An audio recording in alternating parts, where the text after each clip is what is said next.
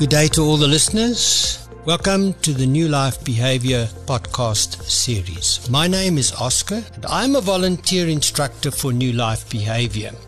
Now, New Life Behavior is presented worldwide, in many countries, and several on the African continent. Now, the New Life Behavior Ministry or series is completely free of charge to all who will benefit from the studying thereof. No request for money will be made, and any donations are completely voluntary. The New Life Behavior Ministry courses, the core curriculum, is a comprehensive study to discover a meaningful and personal relationship with God. The curriculum contains 174 lessons divided into 14 courses. The New Life Behavior curriculum is designed to help individuals to be reconciled to God, reconciliation of families and society. It is designed for people in all walks of life. It has been well received by Christians and non Christians alike. These lessons will cover the following a sense of self, a sense of family, parenting matters, true freedom, Christian marriage skills, Christian women, attitudes and behaviors, Christians against substance abuse. There's a family net series, the Seeker Bible study series, Prisoners of Christ, Managing My Anger, Christians Against Sex Addiction, Managing My Finance. Now, all the lessons that will be presented are also available on the New Life Behavior International website, and their address would be nlbi.net. We can give you at this stage two email addresses. One email address is 10, the number 10, Winterhoek with a capital W, winterhoek at gmail.com. So that is 10, capital W, I N T E R H O E K at gmail.com. And or Chris Burke, C H R I S B U R K E at mweb.co.za. In this way, we say welcome to New Life Behavior Ministries.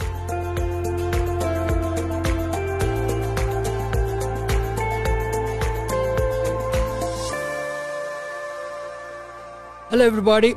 This is Oscar of New Life Behavior back again. Nice to be here and have a chat with you.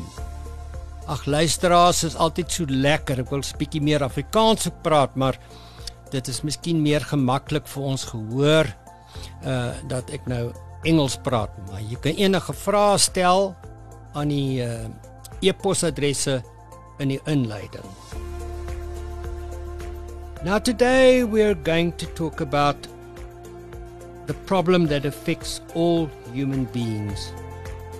What is it? Now remember what you can do if you want to download the lesson and use it for your own private study, you can go to nlbm.org. That's the address that you need to use now. Small nlbm.org. You can find the lessons, download them, and you can give us feedback in every way that you want to. Thank you for everybody that's listening.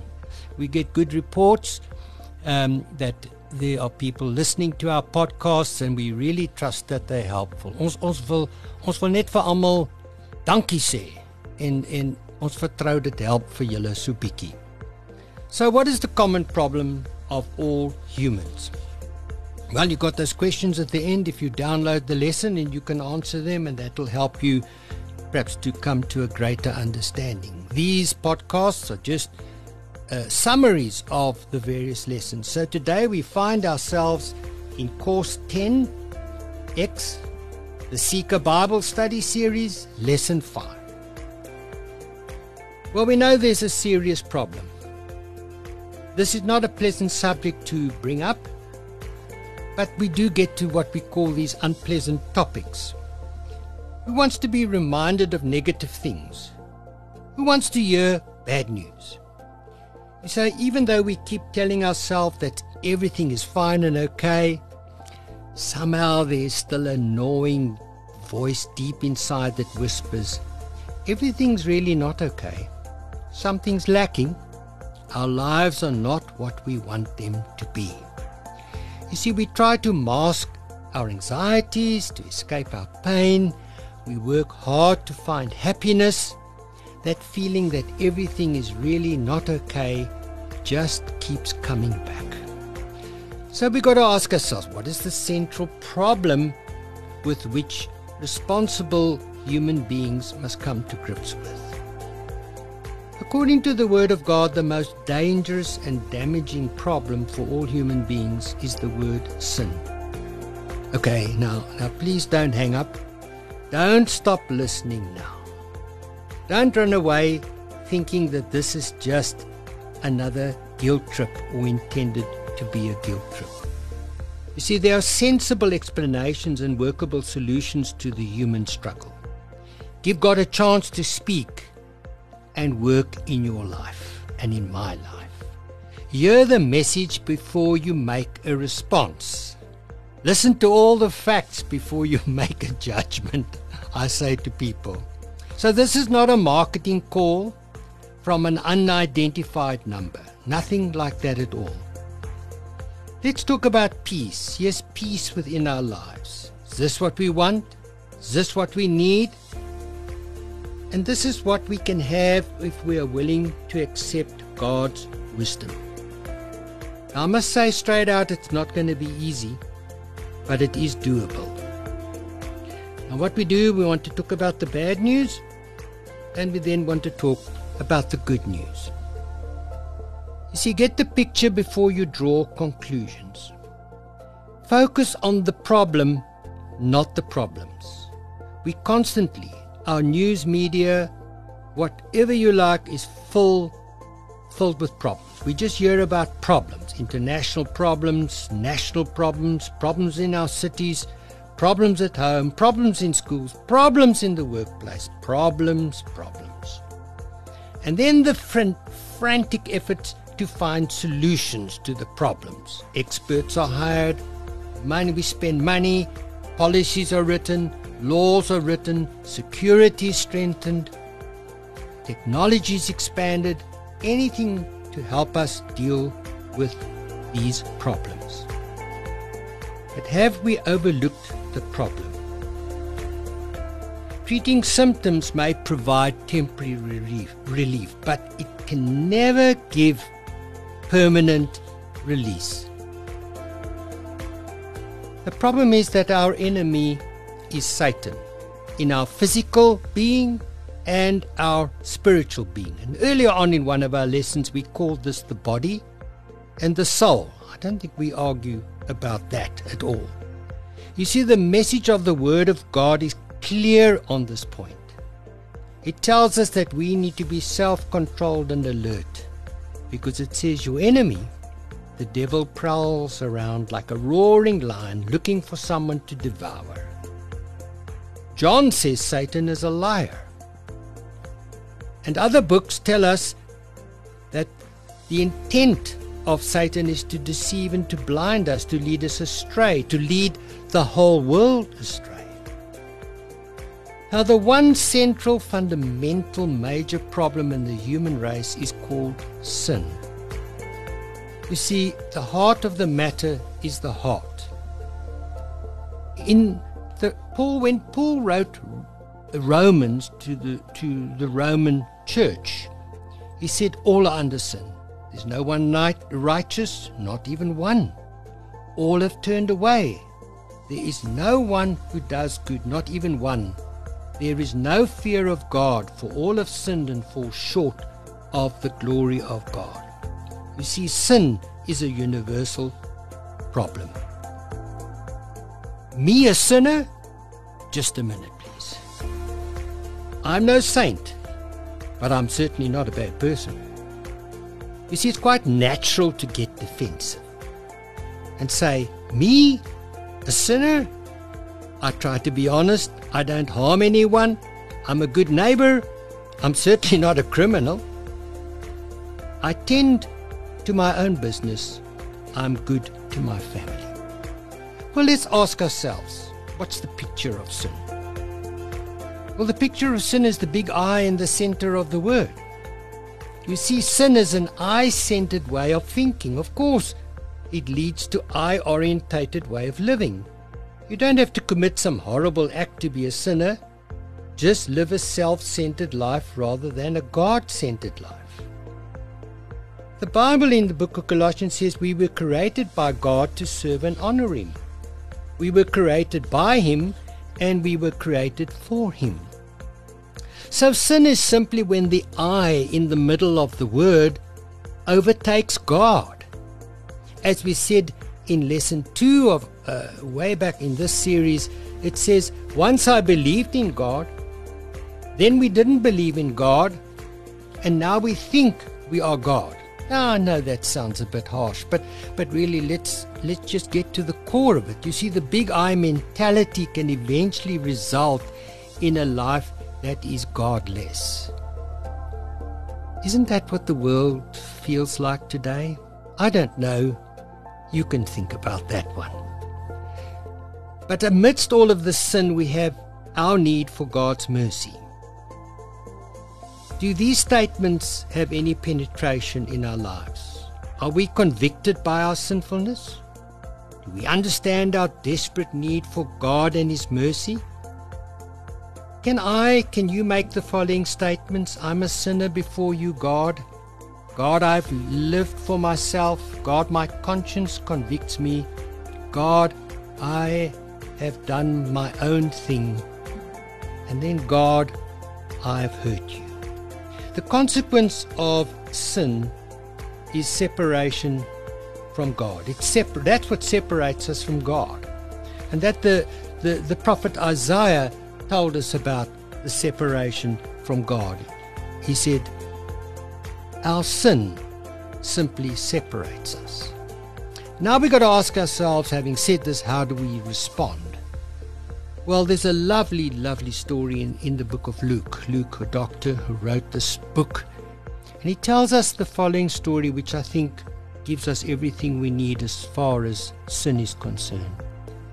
He said to some who were confident of their own righteousness and looked down on everybody else, Jesus told this parable. He loved telling stories. Two men went up to the temple to pray, one a Pharisee, the other a tax collector a SARS man, the man we don't like, the receiver of revenue. The Pharisee stood up and prayed about himself God, I thank you. I am not like other men, robbers, evildoers, adulterers, or even like this tax collector. Ha ha.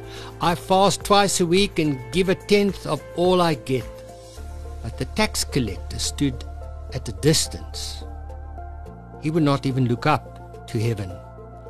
But he beat his breast and said, God, have mercy on me, a sinner. I tell you that this man, rather than the other, went home justified before God. For everyone who exalts himself will be humbled, and he who humbles himself will be exalted. Exalted. Now let's move on to the, the good news bit. Now, there is a solution, and this is lesson six of the Seeker Bible Study series, Course X. There is a solution to our problem, and we need to ask ourselves, what is that solution? And again, you can download from nlbi.net the um, the lessons. Do them yourself. Any questions or that? Look at the email addresses in the introduction we be very glad to, to assist in any way we can. You see, if the bad news was really bad, the good news is surely to be really good. Think about terminally ill cancer patients. The most elating news they can get is that they are cured from this horrible disease. The person who knows the damaging and deadly power of sin will find great relief to hear that God has promised and provided a way of deliverance. And this brings us to a new word today called the gospel. The gospel means good news. Now, you might notice we only did two lessons on sense of self and then moved into the Seeker series. And the reason for that is to help us to move on with sense of self once we have finished this Seeker series. And what we're saying to each other that in the gospel there is good news. God wants every sin, sinful human being in the world to hear it. And that's why when Mark wrote his book, he said, Go into all the world and preach the good news to all creation. No one was to be left out. That includes you and me. Why must everyone hear the gospel? Because everyone is held captive by sin's power with no human means of escape. Knowing our helpless, helplessness, sorry, God acted on our behalf and sent His only Son to set us free from the power and the penalty of sin. God did this for us, what we could not do for ourselves. This divine intervention is at the heart and the core of what the gospel is all about. You see, the book of Romans, when Paul wrote to the Romans, he said, the gospel is the power of God for the salvation of everyone. And that means Jews and Gentiles, the whole bang shoot, who believes it. The saving power of the gospel can only be experienced by those who believe it. And the question is do you believe it? Do I believe it? Do you want to believe it? Do I want to believe it? Now, what is the good news exactly? Well, the best description we have is in the book of First Corinthians, and I'll mention in chapter 15 because it's the first five verses. It says, Paul writing to the Corinthian church, a struggling church, a church that was in the amidst um, the Roman Empire and all that went with it. He says, I want to remind you of the gospel I preached to you, which you received and on which you have taken your stand. By the gospel you are saved if you hold firmly to the word I preached to you, for what I received I passed on to you as of first importance. And then he says in verse 3 The essential facts of the gospel is that Christ died for our sins according to the scriptures, that Christ was buried Verse 4 Christ was raised on the third day according to the scriptures, and Christ appeared to many after his resurrection. You see, as sinners in the book of Romans, it says we deserve the punishment of death spiritual death, eternal death. The wages of sin, it says, is equal to death. But the gift of God is eternal life in Jesus Christ. You see, Jesus suffered and died for you, for your sins, for my sins. Now the question is, how can Jesus' death benefit me? How can the death of a man who lived centuries ago benefit me today? How can this be? This is what the death of Jesus can mean in our lives if we are willing to believe. First of all, his life, his death, sorry, makes it possible for us to be righteous before God. Remember the bad news. It says there's no one righteous, not even one. Now hear the good news. God made Jesus, who had no sin, to be sin for us, so that in him we might become the righteousness, in capital letters if you like, the righteousness of God.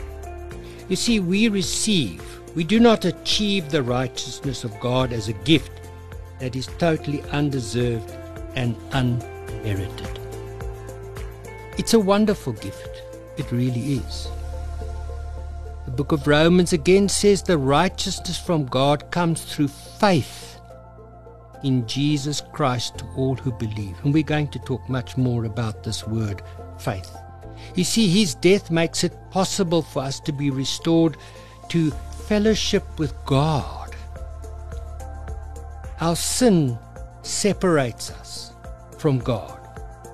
But the blood of Christ brings us three, uh, close to Him. But now it says in Christ Jesus, you who once were far away have been brought near through the blood of Christ.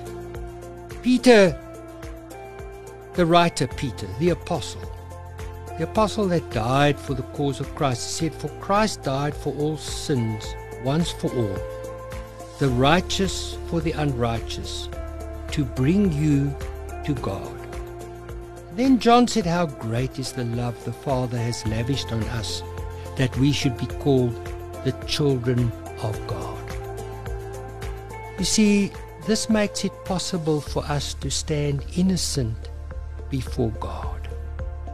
And we read earlier on in Isaiah that Jesus was pierced for our transgressions, He was crushed for our iniquities. It's a punishment that brought us peace. Because of His wounds, we are healed. But then it says, like sheep, we've gone astray. Each of us, each of us, has turned to his own way. The big I in the sin, isn't it? And the Lord has laid on him the iniquity of us all. This amazing blessing that we can have in Christ is based on divine grace.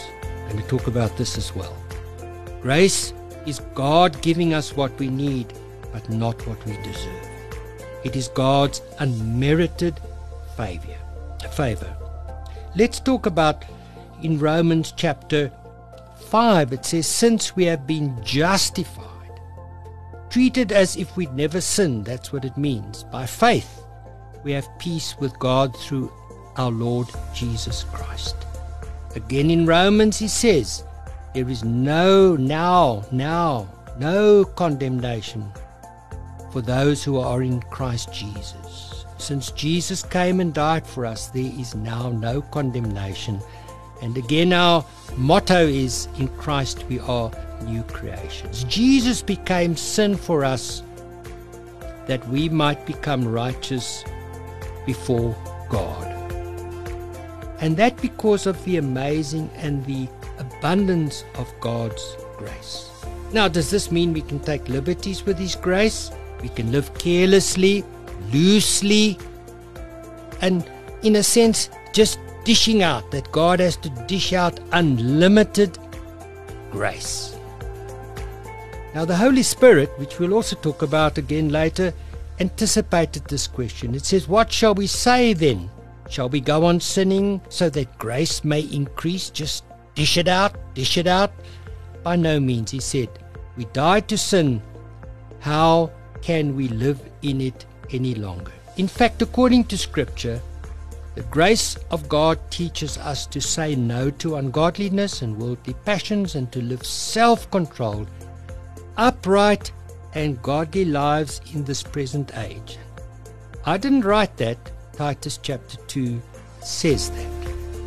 You see, grace is the key word that describes the saving work of Christ for sinners. Faith is the key word that describes the sinner's response.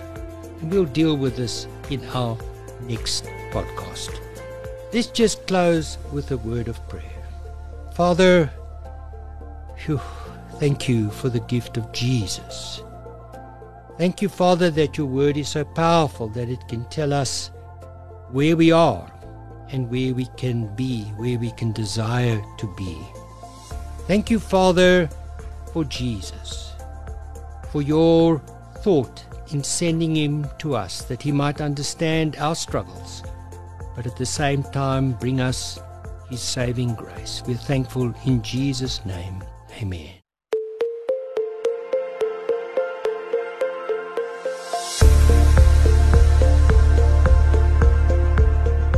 Now, just a few little easy tips First of all, each lesson is going to ask you to note a few personal thoughts about the question that is asked, and then read the questions at the end of the lesson, but do not attempt to answer them. Then study or read the lesson. Then answer the questions and then give yourself the opportunity to write some personal reflections. And you are more than welcome to send your answers and questions to 10, the number 10, winterhoek at gmail.com or Chris Burke at mweb.co.za.